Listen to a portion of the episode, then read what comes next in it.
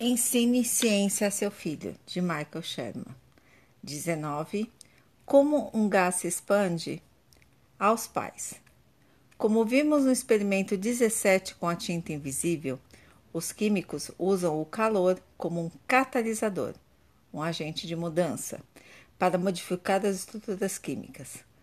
Quando as moléculas de uma substância, seja uma substância sólida, líquida ou gasosa, são aquecidas, elas se movimentam mais rápido e expandem a substância.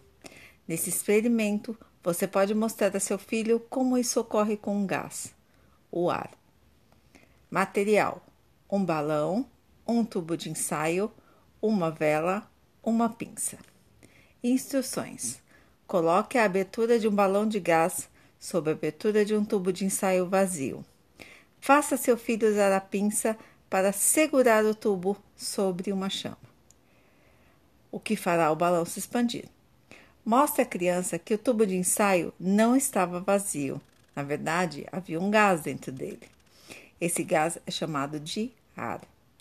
O calor expandiu o ar, fazendo com que ele subisse para o balão e o enchesse. Depois, o tubo de ensaio esfriar e vocês verão o balão murchar à medida que o ar esfria. Para seu filho. Lembre-se do experimento que fizemos antes com a tinta invisível e como o calor mudou a cor da tinta?